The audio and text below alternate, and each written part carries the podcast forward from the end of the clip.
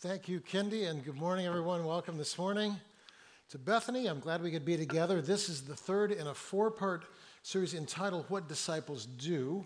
And by way of review, for those who haven't been able to be with us the whole time, uh, what we've seen so far is disciples gather, just as we're doing now. Disciples grow, and that requires uh, learning together in small groups and weaving our lives together like trees, as we saw last week. And this morning, uh, we see this disciples go. So we'll take a moment, we'll pray together, and then we'll look at the scripture. Father, we're so grateful that we can gather today within these walls as uh, people of hope in a world increasingly characterized by fear uh, and isolation and loneliness, uncertainty. Our prayer, Father, is that you would equip us now to be people of hope indeed, Father, and that we would see ourselves as such in our city, in our neighborhoods, around our supper table in our places of work, in our world. Thank you. We pray this in Christ's name. Amen. A great read in 2017, for me anyway, was a book called The 3D Gospel, the thesis of which is that the gospel is articulated differently in different parts of the world, and it is actually true. Uh, and if you, if you look around, you see there's kind of three different ways the gospel is articulated as movement. In the West, that's us, the gospel is usually articulated as a movement from guilt to innocence. And we see it all the time, right? This is the book of Romans. This is the bridge drawing, as some of you have seen before, where there's, you're here, God is here, there's a cross across the middle. The cross is the way to God as we move from guilt to innocence. In the East, often the gospel isn't articulated in guilt and innocence as much as it's articulated as a movement from shame to honor. In other words, we have failed, and by virtue of our failure, we've let down our community, but we can move out of failure into a status of honor by virtue of Christ. Third, in much of the developing world where animism uh, held sway for thousands and thousands of years, the gospel is often articulated as a movement from fear to power. You fear darkness, you fear the unknown, you fear uh, the creatures that are out there, you fear angering the gods. You don't need to move from, you, you, don't need to live in fear. You have the power of the indwelling Christ within you. And so, three different ways the gospel is articulated, all legitimate.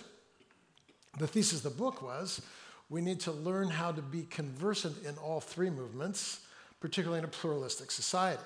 Now, this morning, though 3D is great, I want to offer a fourth movement that the book missed, right? And, and so the fourth movement that I'm going to articulate this morning is God is calling us as well to move from status quo to adventure. The, the gospel is a movement from status quo to adventure. And I think that this is an important way to articulate the gospel for many people, but particularly for millennials, that group that is like the 18 to 30 year olds. Could any of you raise your hand if you're in that demographic this morning? So there's a few of you in the room that are kind of in that 18 to 30 year old category. And like endless studies have been done of that demographic regarding why millennials are leaving the church. And so, if you really want to know why, the best thing to do is talk to millennials, not read books. However, the authors of the books did talk to people in that age demographic. And there are many reasons, but one of the reasons is this. Someone said, this is one, one uh, young woman's conclusion, she said, uh, Christianity, from the time I can remember when I was a child, always came across to me as an institution whose intent was nothing more than preserving the status quo. Do you hear that? An institution whose intent was nothing more than preserving the status quo. In other words, she says, Christianity is boring. So, why do people leave the church? Because it's boring. And, and if all we do is gather in our, in our huddle to preserve something, this is wrong. That's like uh, uh, the Seahawks going out today and saying, We will not lose. That's, the goal is not to not lose, the goal is to win. Does this make sense? And similarly, the goal is never to preserve the status quo. The goal actually is to go, as this text read for us, and, and in our going, there will always be adventure. Daniel 11:32 in the Living Bible. That, that, that Bible's dead, by the way, but the Living Bible, which was like popular for decades, in the Living Bible, Daniel 11:32, uh, the translation says this: "The people who know their God will be strong and have adventures." Now, literally, uh, the word was the people will know their God, uh, who know their God will be strong and do exploits. But I love this translation of have adventure, and the reason I love it isn't because it's necessarily the most literally true, but because it captures what I see in the scriptures. Over and over and over again, God is calling people to obedience, and when we respond in obedience to God's voice, we, we move. And in our moving, we move out of familiarity into uncertainty over and over and again. And so when I move into uncertainty, what I'm moving into in my uncertainty is I'm moving into adventure. So God says to Abraham, Go. I'm sending you to land. I'm not going to tell you where you're going. Just follow me. Go. I'll lead you every step of the way. God says to Moses, Go back to Egypt, lead people out of Egypt, and then once you're in the wilderness, I'll lead you day by day, fire by night, cloud by day. Uh, you won't know when you'll get there. You don't know how long it'll take. You don't know where you'll go. You don't know what will, uh, uh what will await you along the way. Just go and enjoy the adventure of casting your future entirely in the hands of God. It is an adventure because you literally don't know what tomorrow will hold. God says to David, Go, confront Goliath. He ends up killing Goliath. God says to Daniel, Go in Babylon and be a blessing among the Babylonians. It'll, it'll take you to the lion's den, but go, right? God says uh, uh, to Peter through Jesus, hey, follow me, I'll make you fishers of men. You don't know what'll happen. And along the way, Peter encounters many situations where he feels A, frustrated, B, out of control, uh, C, kind of flummoxed, if, if you know what I mean by that, like he's just confused. But this is the adventure of following Christ. Go, go, go. What does God say to Paul? Go, leave Jerusalem. I'm sending you far away to the Gentiles. Over and over again, adventure is predicated on movement, right? And so when we go, new relationships, new things learned about God's character, new dimensions of the gospel discovered that we would never have learned had we not responded to the word go. It happens over and over and over again in the Bible, needs to happen to you and me. Why? We're called to go. So, the context of Luke chapter 10 Jesus is preparing his followers to, after his resurrection, be the church. And what it means to be the church, ecclesia, a group called out. We're called out, called out of the world to be this kind of going people. So the prototype of that is this 70 people that are sent out in Luke 10. And, and we learn what it means to be people who go by discovering three principles in this text and some correlating texts. What does it mean to be a goer as a disciple? Disciples are, called to gather, grow, and go. What does it mean to be a goer? And here's the first thing we see first observation, first principle. Every Christ follower is sent on a mission. Every one of us is sent on a mission. Now, I grew up uh, in, the, in, the, in a church where missions was the purview of a kind of a subset of the larger church. Does that make sense? When I was a kid, we had a, a kind of a missions movement in our church. We had a missions Sunday, we had a missions week. And what missions meant to me as a child growing up was there were certain people who left the familiarity of their culture and went to a different culture, and those were the people on mission. And the rest of us, we prayed for them, we supported them, but we weren't on mission. They went, we didn't, right? Now, uh, when Jesus speaks in Matthew 28, uh, he's speaking to disciples in what's called, it's come to be called the Great Commission, right? And when Jesus speaks to disciples, he's speaking not just to uh, the 12, but to all for all time who would call themselves disciples. And who was in that group? All is in the room, right? And, and so when Jesus speaks to disciples in Matthew 28, what he says there applies to all of us. And what does Jesus say? Here's his words literally Go into all the world and make disciples. So, what do disciples do? Disciples make disciples. How do disciples make disciples? They make disciples in their going. And literally, the translation of Matthew 28 isn't go.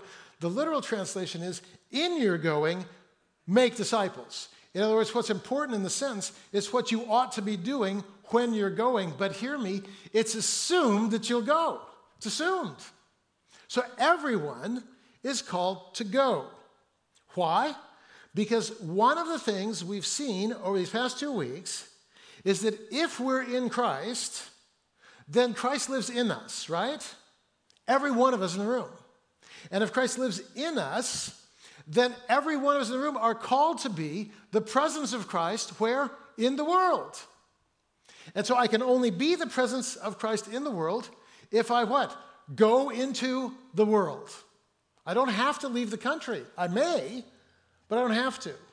Wherever I go, I'm called in my going to be the presence of Christ.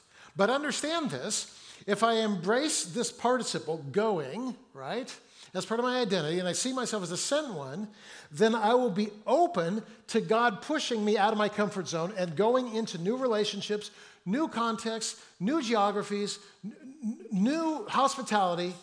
I will, I will be a, I'll become a different person because I'll go where I would not otherwise have gone had I not been sensitive to the Holy Spirit and allowed Christ to send me.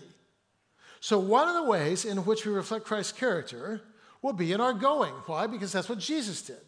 Jesus went over and over and over again. So, what do we do? Well, we'll go next door, we'll love our neighbor, we'll go across social divides, we'll become part of God's reconciling story in the world. We'll go to be with the poor, go to be with the sick, go to be with the persecuted, go to be with the elderly, go to be with the marginalized. We'll stand in the gap as a voice of justice in an unjust world. We'll be the presence of healing, presence of hope, presence of hospitality, presence of forgiveness. We'll invite people to the empowerment found in Christ. We're going to go in this room, we're going to go in many different ways. But whether we're going to work with a new mindset, or whether we're uh, inviting our neighbors over for a meal, or whether we're moving to Thailand, all of us are called to go. And, and, and so, before we move on, let me just unpack that and reiterate a couple of important things. Again, I'll say it everyone's called to go. And, and what, what that means is that none of us can say, uh, other people go, but I don't. And hopefully, this changes our mindset. Uh, you may have questions in the moment. Well, I, look, I live here, I'm not going anywhere. That doesn't mean you're not called to go. I'll get to that. Just understand for the moment here, all of us are called to go, and this is why. Because uh, going isn't necessarily massively geographical, going is a mindset. Does this, does this make sense to you? It's a mindset of availability, right? And in this mindset of availability, where I'm now open to the wind of the Holy Spirit blowing me wherever the Holy Spirit wants to send me, that mindset of availability will lead me into places I would never otherwise have gone. I have never had an ambition to go to India. I went. And it was only a mindset of availability, right? Where one of, one of the bearer schools called me and said, Hey, they need you in India. And I said, Oh, somebody, send somebody else. I don't, you know, whatever, I'm not going. No, you need to go. I said, I don't have a visa. You know this story. And, and they said, Well, I'll get you a visa. I said, We have 48 hours. I said, Okay, if you get a visa in 48 hours, I'll go.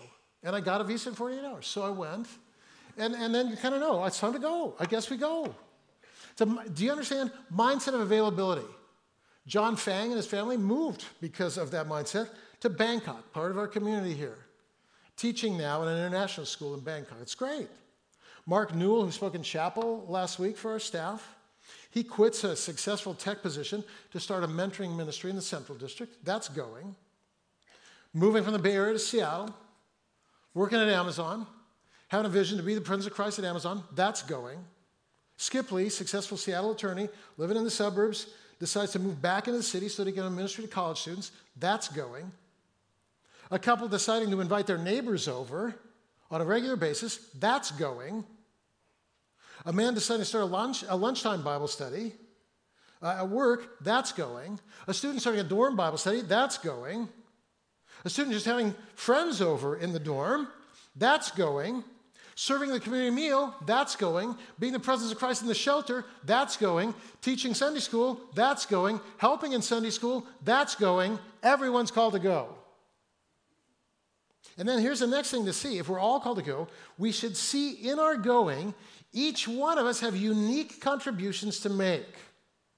In other words, in Ephesians chapter 2, verses 8 through 10, we're told this We who know Christ, it says, we are God's workmanship, creating Christ Jesus for good works that God has called us to do.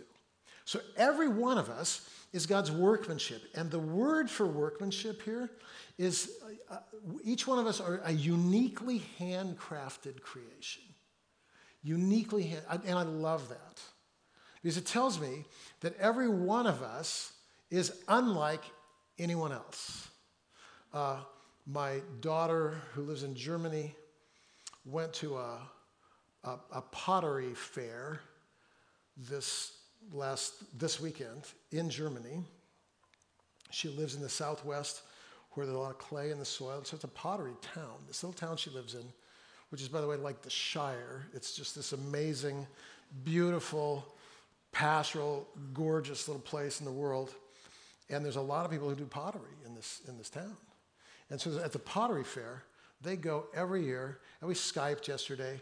And so my daughter Christy's showing me all these different all these different things that they bought. You know, you can buy a tiny little, you know, you buy a shot thing if you want, a little shot glass if you're inclined to schnapps or something like that. Or you can buy, you know, a coffee mug or a tea mug or a big beer stein or, uh, you know, a little oil lamp thing that you can put on your, on your dining room table. Every single one unique, right? And this, is, this captures the intent of Ephesians 2. Every one of us in the room have a unique contribution to make in the world. So you just ask the question what if you believed that? What if you believed that you could be the presence of Christ in the sphere where God has placed you in a way that no one else could? Would that change the way you order your world and the way you look at yourself? Like, I'm, what if you saw you are the presence of Christ? What if you believe when you walk into a room, nothing less than Jesus is walking in the room because the risen Jesus lives in you and desires to express his life through you? What if you actually embrace that calling? One of my favorite passages in the Bible is Colossians 3, verses 9 through 14, because three times in that little passage, uh, the, the phrase is used, and it's an exhortation put on. We're told to put on Christ. And then specifically, uh, this is unpacked this way we're told to put on the new self. In other words, you have this new identity, put it on. Well, you know, wait a minute. I already have it. Yes, but significantly, we're told to put it on. Why? Because we forget that we have it. So we put it on. Put on a heart of compassion. Put on a heart of love. Put on a heart of patience. We're invited to put that on daily. So, so when I put Christ on in the morning, what it does, at least for me, is it gives me an entirely different lens through which to see the world. Some of you know in our neighborhood where I live, uh, some of our neighbors walk together every morning at 7 o'clock in the morning. Now, as particularly as the days get um, shorter and it's dark at 7 a.m., I'm remarkably less motivated to walk at 7 a.m. You know, in November than I am in June. But I still walk. And I'm not saying, I don't say this to boast, but here's why I walk. Uh, when I get up in the morning, and I have my little coffee, my little time with God, I remember every time I am the presence of Christ for my neighbors. That's why, that's why I walk.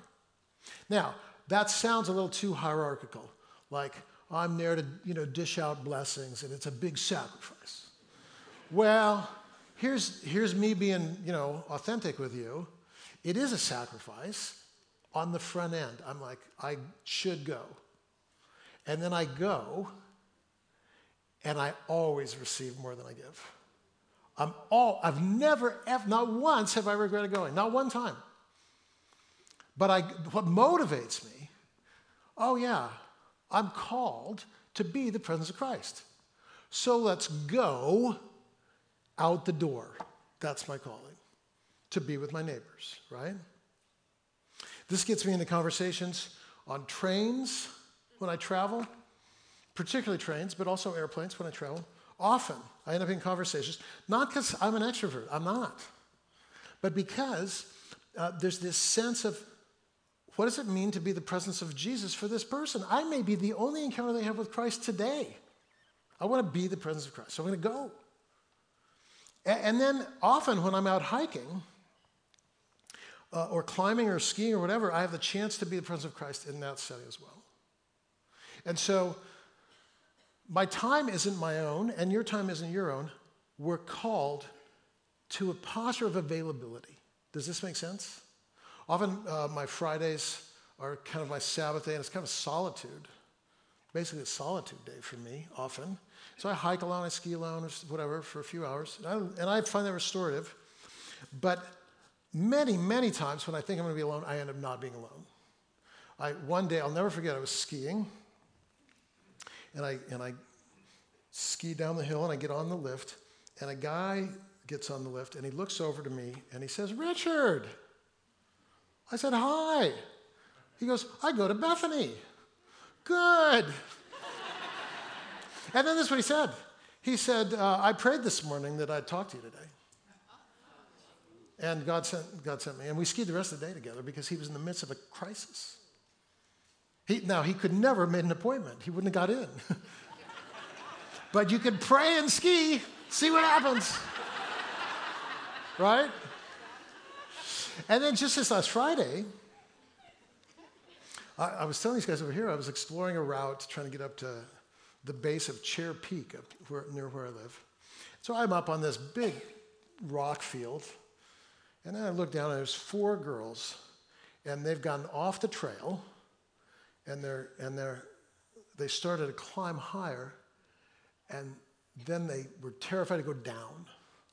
So they were stuck there. And I just happened to be coming over, and they called up, Can you help us? mm, I go down, and then three of them could move, but one was paralyzed with fear, right? So I'm guiding him back to the trail, you know.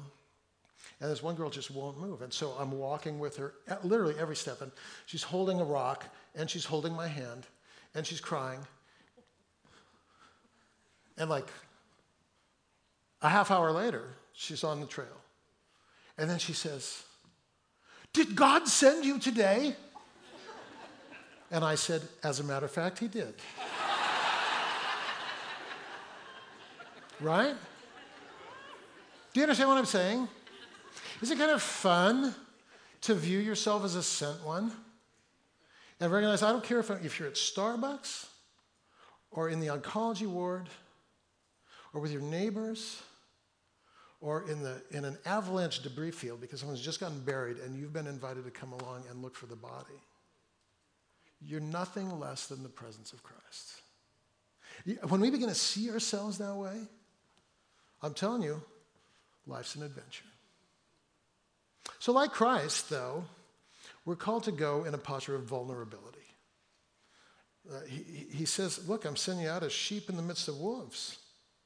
You know what that means? That means that when you go into your day, you've given up on the illusion that you're in control of that day. You don't know what's going to happen on that day, you don't know who you're going to encounter.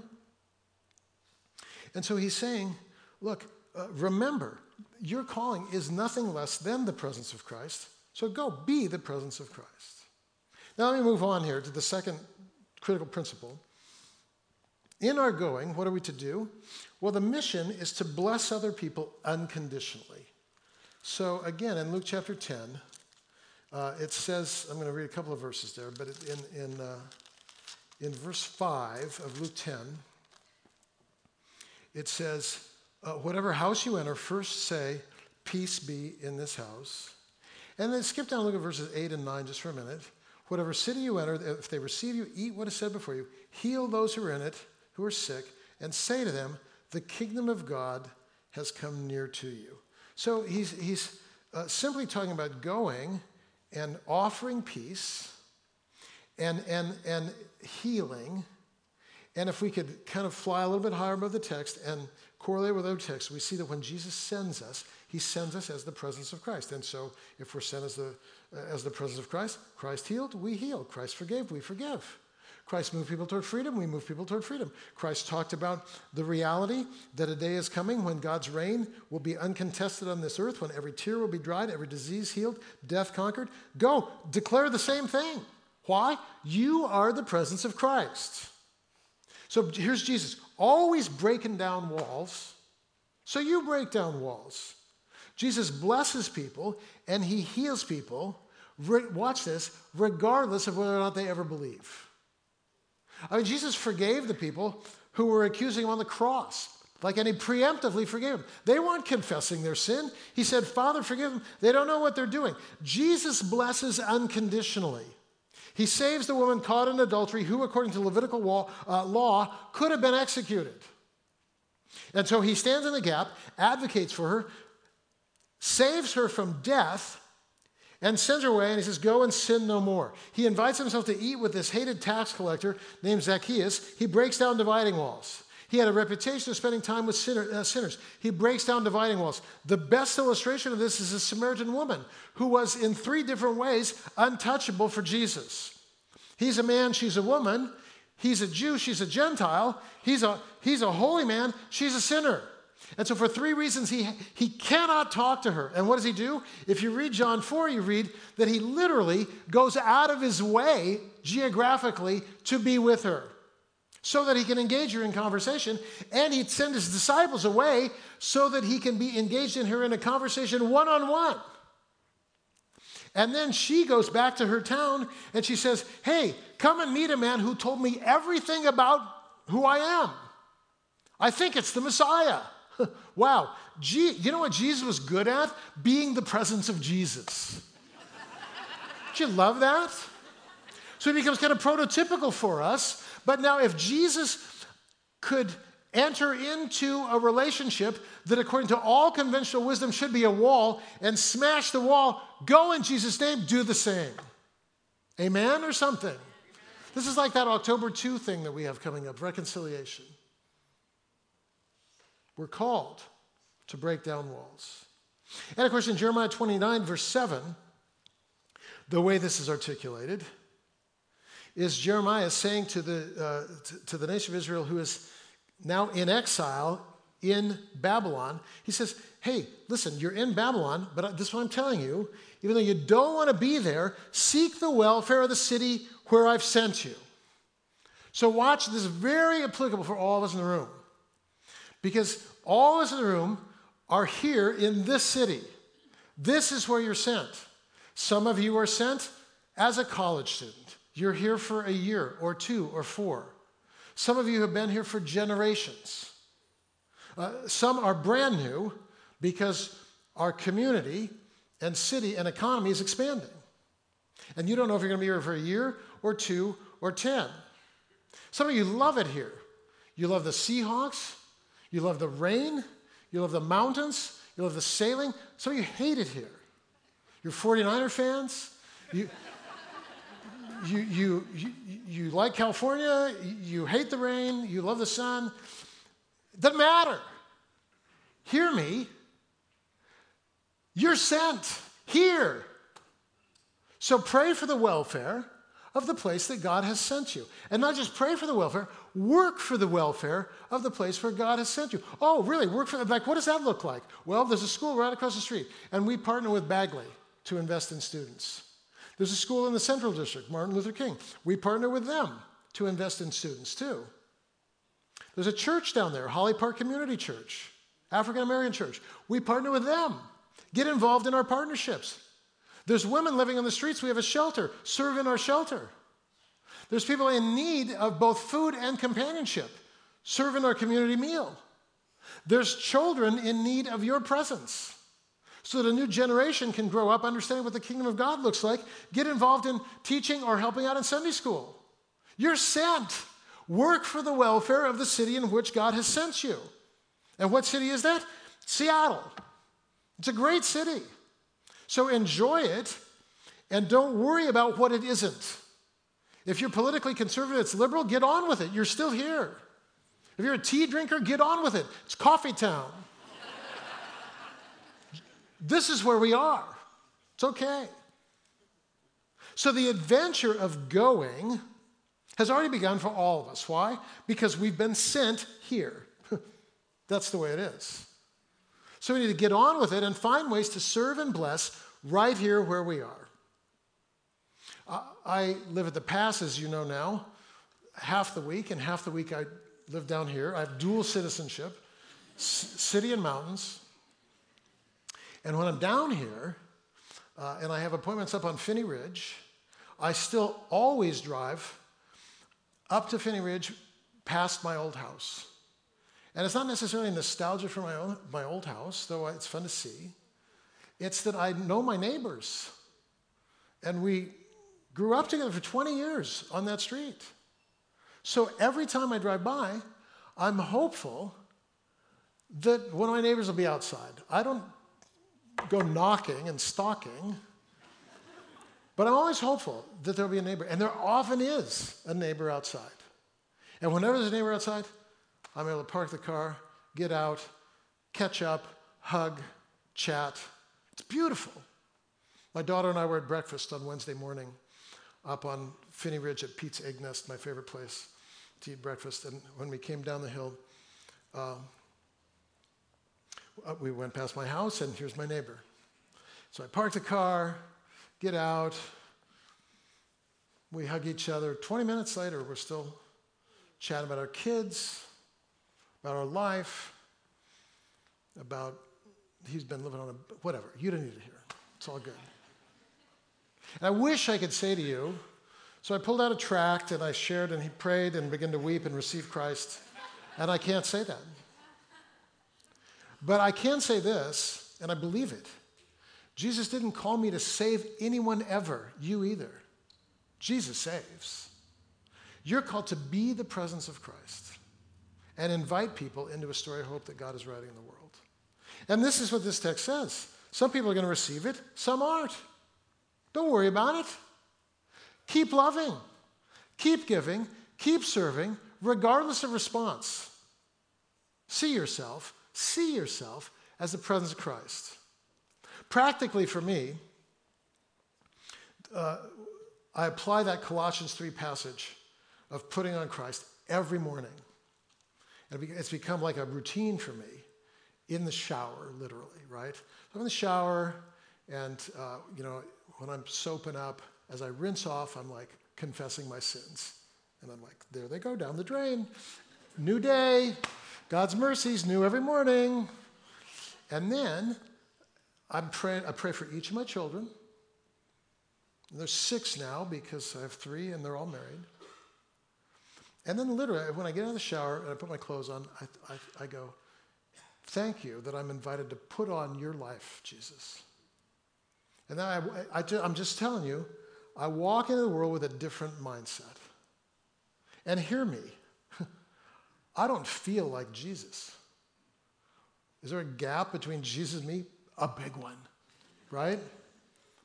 So I don't feel like Jesus, and I don't always, you know, want my calling. But my calling isn't because I'm a pastor. My calling and your calling are the same. All of us are called to put on Christ and go into the world and see ourselves as the presence of Jesus to the barista, to your neighbor, to your coworkers, to your subordinates to your managers, to your friends, to your enemies, to people of a different race. Everyone, you're the presence of Christ. So put on Christ, and then the adventure begins. And then the last thing we see is this mission includes a proclamation that God's kingdom has come near. Uh, in the last three verses of this passage that was read, Luke 10, verses 9 through 11, Twice this phrase appears the kingdom of God has come near. And it's in the aorist tense, which means that Jesus is telling them that when they go, they're bringing the presence of God's reign. And when they leave, what they brought in some sense still remains. Does this? I hope you see this.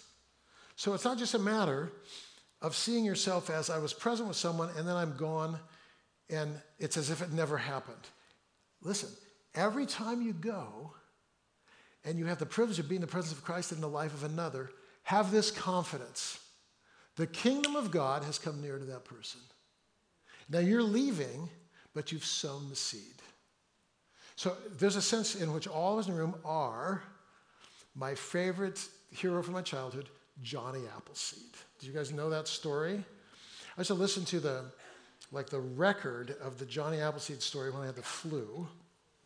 It was this marvelous story of this kind of mythical, kind of historical figure who you know walked around with bags of apple seeds and just sowed the seed everywhere. The beauty of the story is this Johnny Appleseed would sow the seed, and then he would go on. He didn't need to see the seed, he didn't need to see it. He could sow and leave, sow and leave. And I would listen to that and I would think, man, what a great life, right? Just to go and sow, go and sow. Oh, I love that. And I find in my own life that uh, I can have this confidence through the lens of the gospel to say, the kingdom of God has come near to you because I've been there. That's not arrogance, that's the Bible. Do you understand? That you are the presence of God's reign. And you leave, but seeds, seeds have been sown over and over again. And for me, this becomes a grand, grand adventure, right? We see this, we sow the seeds, and we let the seeds do what the seeds will do. And we don't have to see the fruit, but when we see the fruit, it's a joy. But we can know that our calling isn't to see the fruit. Our calling is just to sow the seed. And so Jesus says, some people will receive the seed. Other, seed will, other people will throw the seed back in your face. Don't worry. Just keep sowing. That's the gospel message.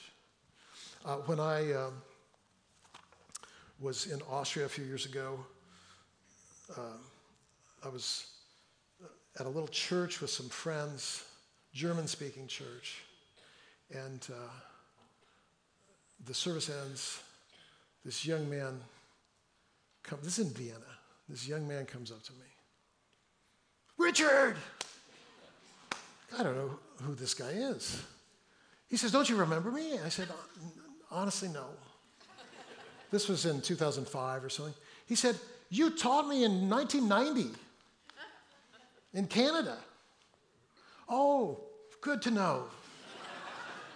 but then he said, he said, listen, uh, your thing on Genesis and marriage. He said, I took notes, and then uh, later I got married. And then he said, listen, later our marriage hanging by thread. I went back and looked at your notes. I'm happily married now. God's restored our marriage. I'll tell you what, that made my day, right? I didn't have to hear it. It was a gift. But it was more than a gift. It was a reminder. It was a reminder. If I sow faithfully, hey, the results are in God's hands, but hear me, there will be results. How do I know? That's what Jesus said in this text. He said, hey, the harvest is plentiful there's a half a million people within five miles of us eager to hear the gospel. The harvest is plentiful. Problem isn't that. That's what we'd like to think. Everybody's hard hearted, secular, humanists, Democrats. the gospel. Oh, yeah, they don't want it. Really? So so. Get on with it. Be the presence of Christ. There's an adventure awaiting. And our tribalism and our fear and our walls mean we miss it. Let's pray. Father, thank you for the adventure that awaits us as you call us to be the presence of Christ in this beautiful city, broken city, homelessness, addiction, meth, racism, ethical anarchy in many ways. Beautiful. With people looking for meaning. Would you mobilize us, Jesus, by the power of your Holy Spirit, to be not only your presence, but to be verbal about you as the source? Speak to us now, we pray in Christ's name. Amen. And as we close, I'm just going to invite you to come up and in these prayer books, by way of response, maybe write a prayer or just share as a testimony where you're being sent. Where are you being sent? God's speaking to me about, about being the Prince of Christ at Amazon. God's speaking to me about being the Prince of Christ in the Sunday school room, being the Prince of Christ with my neighbors. Where are you being sent? And who would you like us to pray for in particular? who needs to hear the gospel. So if you would share those in the prayer books, we'd be blessed to, I'd be blessed to read them and pray for you. Uh, let's worship together.